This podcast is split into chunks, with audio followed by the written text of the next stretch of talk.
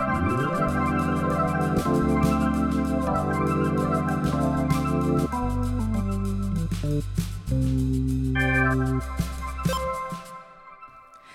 I'm Judith Zoë. Welcome to The Digital Period.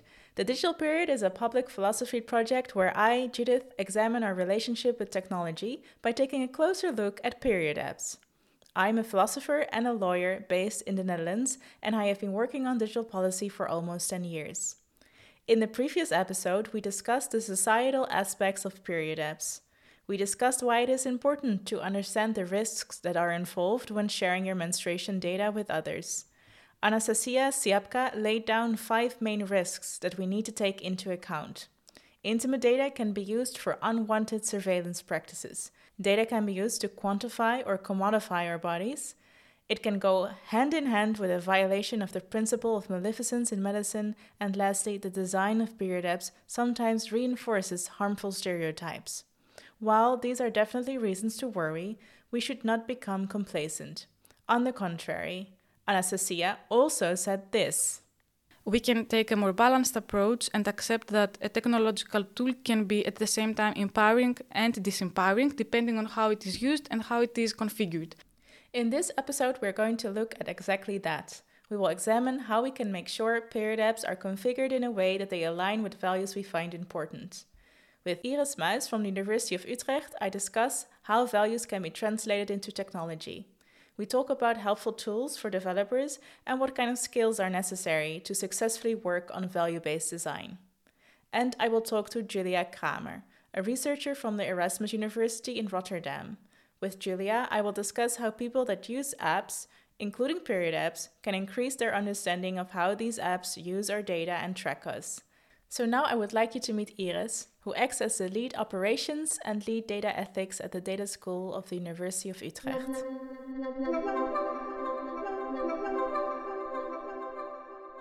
So for me, one of the reasons to do this project was to find like a concrete case study that allows me to talk about values and technology and how they interact. Translating democratic values into technology, I think, is part of your core business. Could you maybe explain what are democratic values? is this huge list or world, you could say, of things you could find important. So some values that are often mentioned are transparency, you know, equality, maybe honesty or justice. I could go on and on and on and on. Basically, these are the values underlying our society. So they're also underlying law. Fundamental rights are based on these democratic values. The rule of law is based on these democratic values or public values. You could call them also. The principles of good governance are based on these values. So you could say everything in our society are based on these values, and these values are really about the question what kind of society do we want to live in? In short, democratic values are things we find important in shaping our society.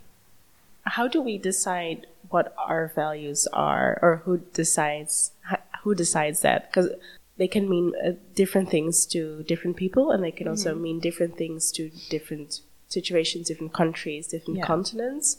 And I think one of the nice things about law is we have this entire representative democratic system where we elect people to agree on the laws we want to have.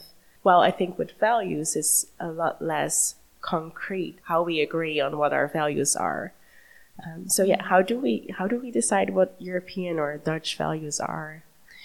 Yeah, so I guess that can be different from person to person, from team within organization to team, from organization to organization, from region to region. It can really uh, differ.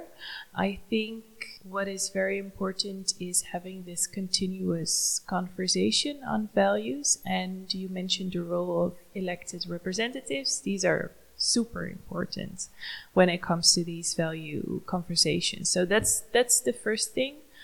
So basically, they decide what values are going to be leading. The second thing or issue or step, you could call it, is operationalizing these values. So, how do you operationalize or translate these abstract and, and sometimes umbrella term like values into daily practices. Mm-hmm. So that's a very important process and it's it can also be a very daunting or intransparent process. And at Data School, we have developed a, a couple of methods on how to operationalize values, basically. So the first one, which is I think the most like low threshold one, is DEDA, the Data Ethics Decision Aid. So it's basically a deliberation tool it's this big poster. It looks like this old traditional Dutch game of ganzenbord, like this spiral, and you start at the the right hand corner, which says starts in really big red letters, and you kind of work down this spiral to until you get to the middle, which is the end, the conclusion. You know, and sometimes people joke when we use this method, like, oh, when I do something wrong, I have to go back to start because that's like this uh, specific thing in the Dutch game. But it is really like that oh. because when you cannot answer, it's it's for technology project, so it it can be used for an algorithm or a dashboard or or the use of drones, whatever type of of application of technology there is. And when you cannot answer an ethical question on the, the poster or when you cannot sufficiently answer the question, yeah, indeed, you have to go back to start and you have to rethink, you know, the, the application of this technology. And do you as an organization really want to adopt this technology or maybe does it go against your organizational values and you should redesign this project or maybe even terminate this project. So, but it, it the, the starting point is having a conversation about values together with a diverse team within the organization, people with different backgrounds, in the broadest sense of, of the term, um, and talking about okay, what values do you deem important in your job, and what does it mean to you? And does this specific application of technology represent these values? Or maybe it breaches these values, and then you have a big problem, of course. I really love the DEDA. I also love the design of the poster. It's really pretty. I will share it when this comes out. If you use this DEDA tool at an organization, like where would they need to start? For instance, I, I've also been talking to some developers of peer tracking apps, and let's say one of them would like to use this tool. Where would they need to start? The phase in which you can best use these types of tools. There are many different deliberation methods when it comes to technology and values.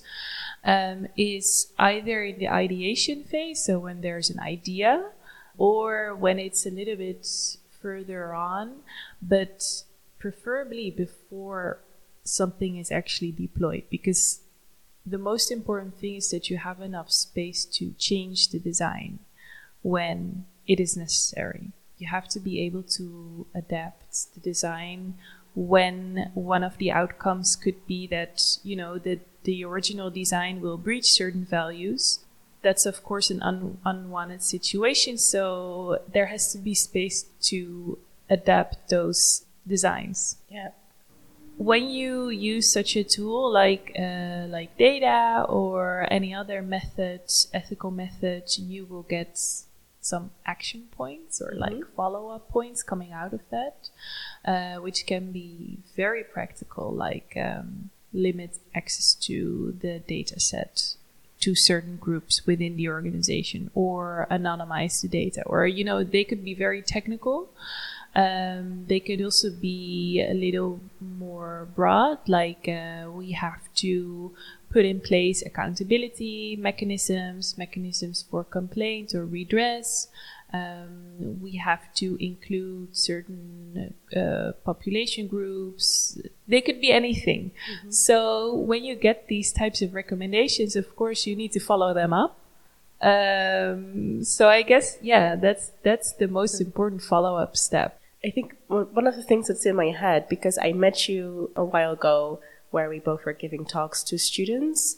And when you were talking to me, to the students, it was very obvious to me that you're really good at talking to people and that you're also really good at listening to people and having conversations. And I think it also a really essential part for having these conversations about values uh, with organizations. These tools are really handy and a really good start, and I think the willingness to have these conversations is also a really great start. But I also think that it requires a certain skill or a kind of a, a social skill, or I don't, I don't know the best how to describe it, or maybe an attitude towards how you look at others within an organization um, that's important. I don't really have a question. I'm basically yeah, saying I understand see- what you're yeah. saying. Yeah, and and it it it makes me think of we're in a um, research consortium, European research consortium, trying to get this um, funding for setting up uh, an educational program for digital ethicists. This is like a new term, a new new function or role or job title, the digital ethicist. And it's supposed to be a person who knows about technology, who knows about public values, and uh, who can lead the way, basically. Uh, there's not enough education on the topic yet. Uh, and we did a, a small, like, digital needs analysis. Um, so I interviewed five people who self-identified as digital ethicists from different different organizations, so industry, government, NGO, um, and I asked them, okay, what what skills does a digital ethicist need? And what was very surprising, well, surprising and, and unsurprising at the same time, was that a lot of them uh, told me that you need some someone called it teach teacher skills like she had been a teacher before she became a digital ethicist and she said that that was very helpful because as digital ethicists you're also kind of a pioneer that needs to educate and inspire others within and uh, your own organization and also outside of your own organization. So these teacher skills or maybe leadership skills you could call them were deemed very important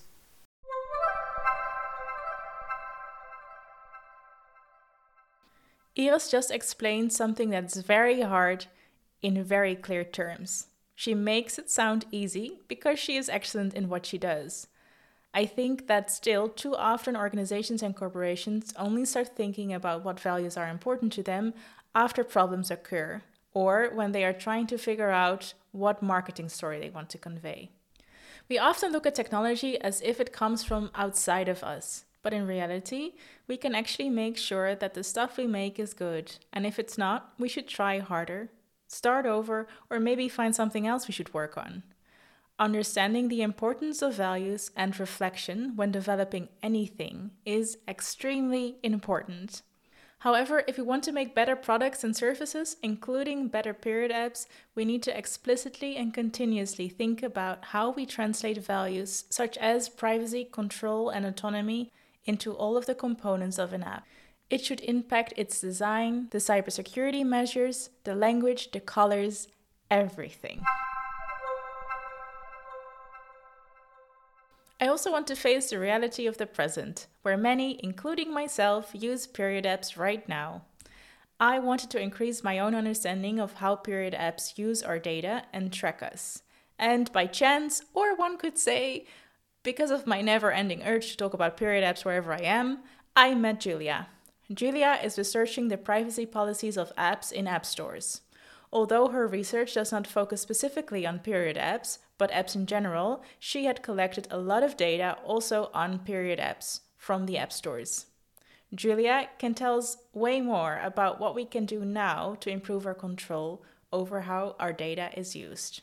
Yeah, I think we we um, we met at a at a table. We had lunch, and I was talking with somebody else, and he just like chipped into the conversation. Oh yeah, I was and, uh, eavesdropping. I was eavesdropping, and I was like, "Oh, I think she might research something that's relevant for me."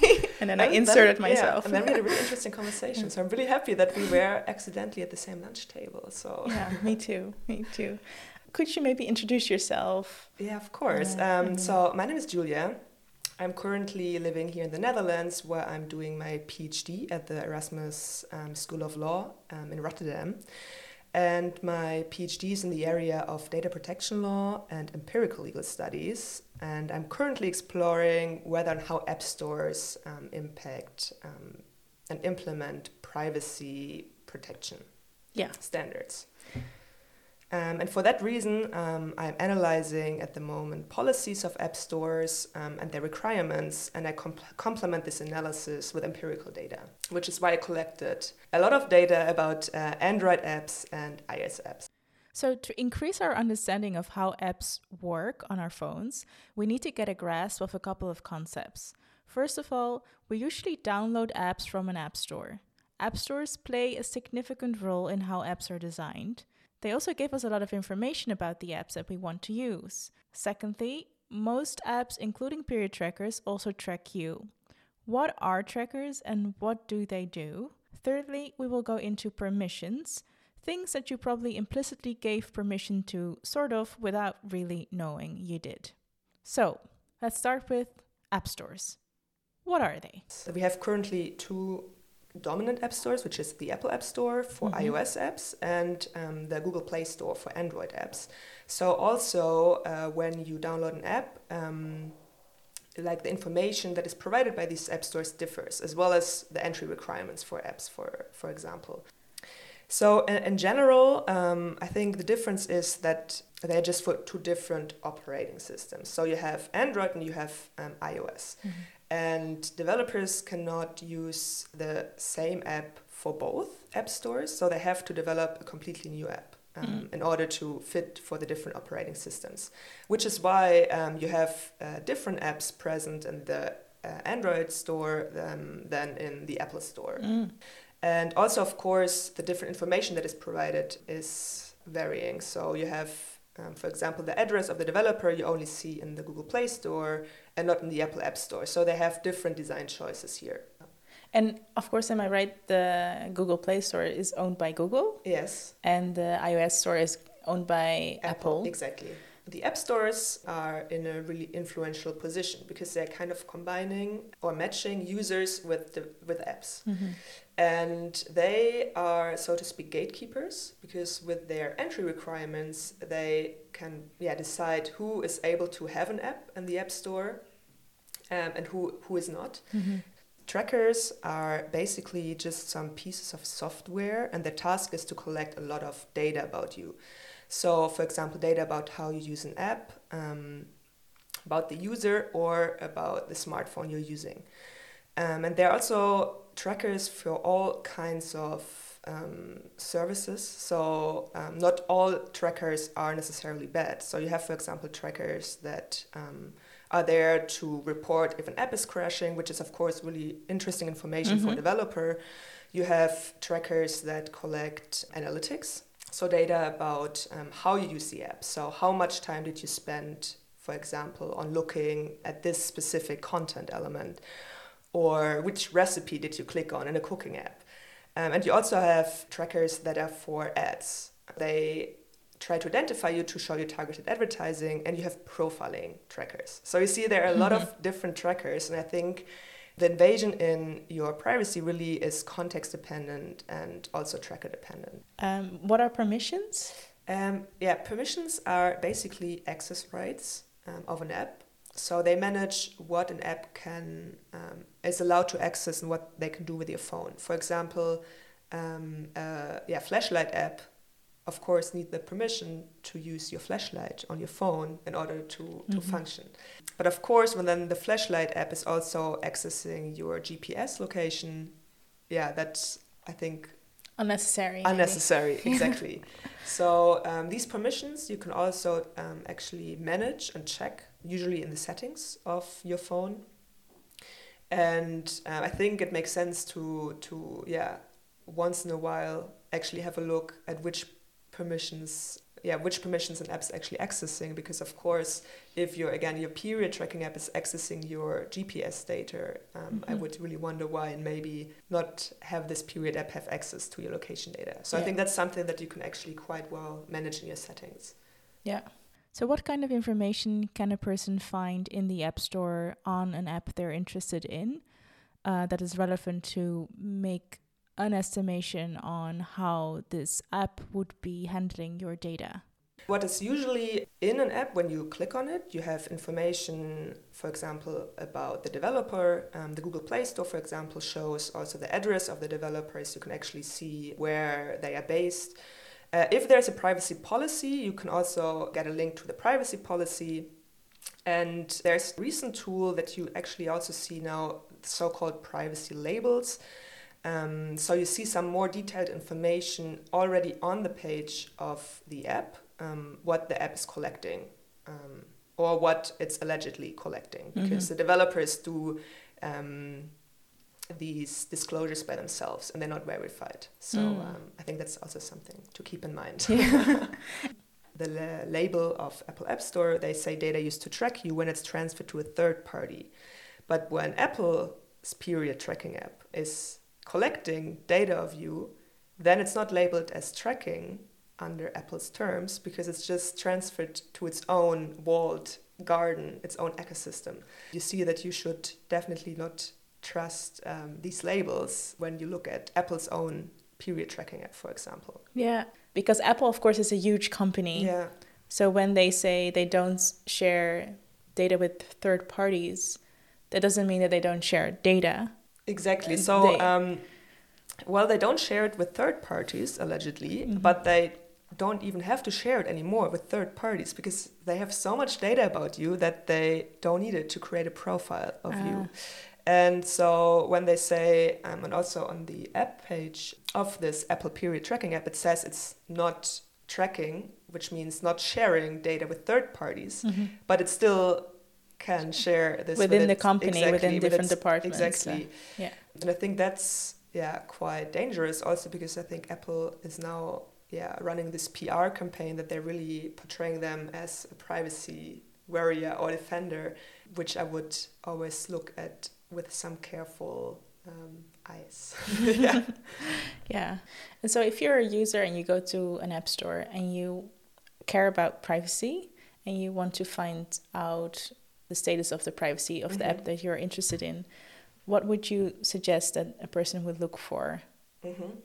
Uh, I think that's uh, it's a good question because of course you have some red flags if mm-hmm. there's not even a link to a privacy policy um, i would be a bit careful or if the developer for example is not based um, in the eu but also it gets a bit more tricky because there has been in the past some allegations by the US regulator, by the FTC, against Flow, mm-hmm. which is yeah. Uh, yeah, a really popular app. And uh, they allegedly did not disclose that they were like sharing data with Facebook, for example, like sensitive data of their users. And I think that is a really telling example because even if the app is frequently downloaded, if it states even their privacy policy that they don't share data, it can still be the case that they do. So that's why I would always suggest to actually check the trackers that are yeah. embedded in an app to be sure and there are luckily some tools that have been developed um, that help you to identify that. So, as a user, you can start an app store. When you're in App Store, you can see if there is a privacy policy link, you can look at the privacy labels and see what they mm-hmm. communicate. And if you're in the Android or the Play Google Play Store, you can also check out the address to have some idea of uh, what kind of compliance measures uh, an, an app needs to comply to. Yeah. But then, if that's not enough, if you're still curious, you can also check out for yourself exactly what kind of trackers are used in the app that you're interested in. Yeah, that's super cool. I you said you told me this when we met, and I was like, oh, great! There is a way that we can find out what trackers are used in these apps. That's amazing news. um, can you maybe first tell us a little bit more about the tools and what kind of tools they are? Of course, you have different apps. So there is a tool, for example, for the Play Store, which is focusing on Android apps, and there are tools for the Apple App Store that focus on iOS apps. And there is a really amazing project, in my opinion, that is called the Exodus Privacy Project. And what they do is that they analyze the code of apps and actually identify which trackers are embedded. Mm-hmm. And um, I think that's already goes a step further than just looking at the privacy policy, which are often not checked or verified, and you actually really see what trackers app is using. A similar tool you have for um, iOS apps, which is the so called tracker control, which is also a page that you can use.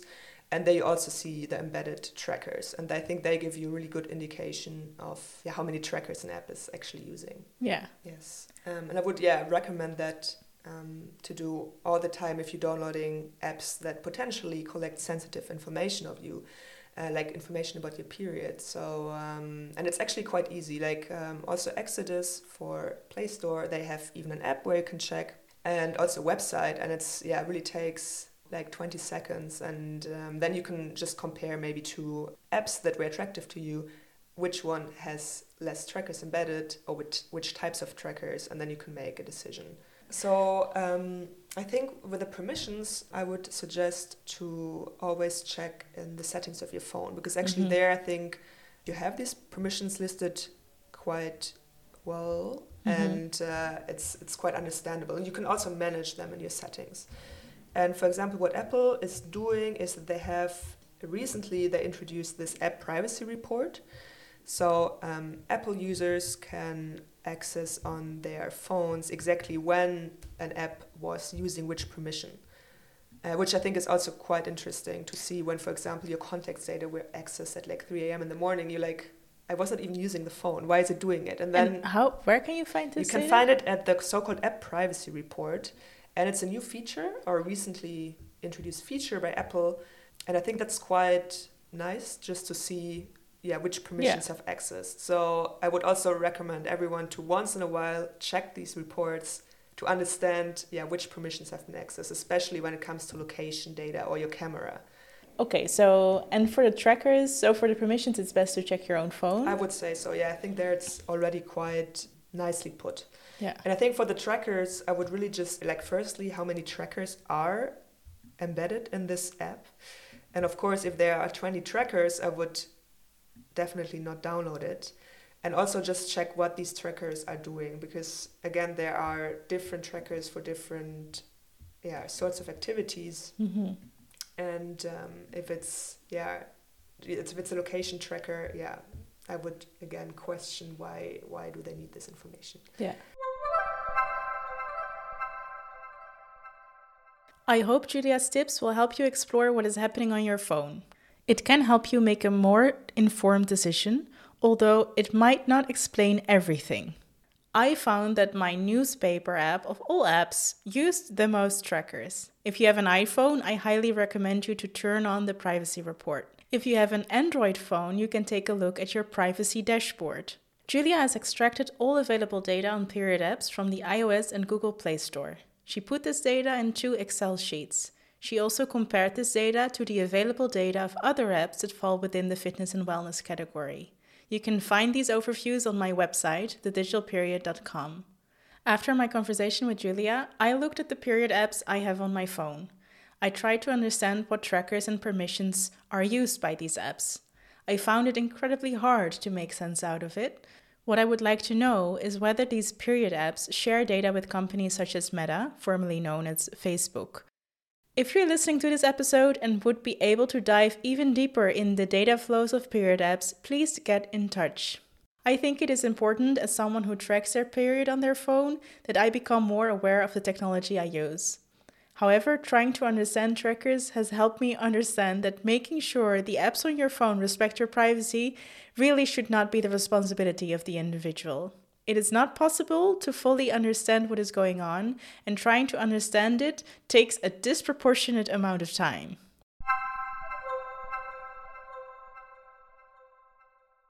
Next episode, I will therefore discuss how a more collective understanding of autonomy and privacy can shift the burden away from the individual.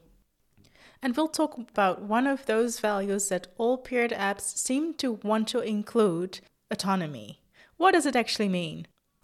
Thank you so much for listening. This episode was made by me, Judith Zoë. A special shout out to everyone featured in this episode, especially Anastasia Siapka, Iris Muis, and Julia Krämer. If you want to learn more about their work or the articles mentioned in this episode, check them out on thedigitalperiod.com. The jingle was made by Kristel Scholtens and me. This episode was made possible by the Alfred Landecker Fund and Humanity in Action. A special thanks to the Privacy Salon and the Conference on Privacy and Data Protection for letting me interview during the conference, where I talked to Iris and where I met Julia at a lunch table.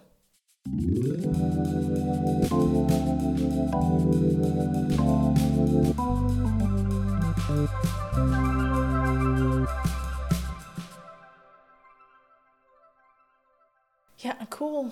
Wow, I learned a lot. Thank you. Yeah, thanks for having me.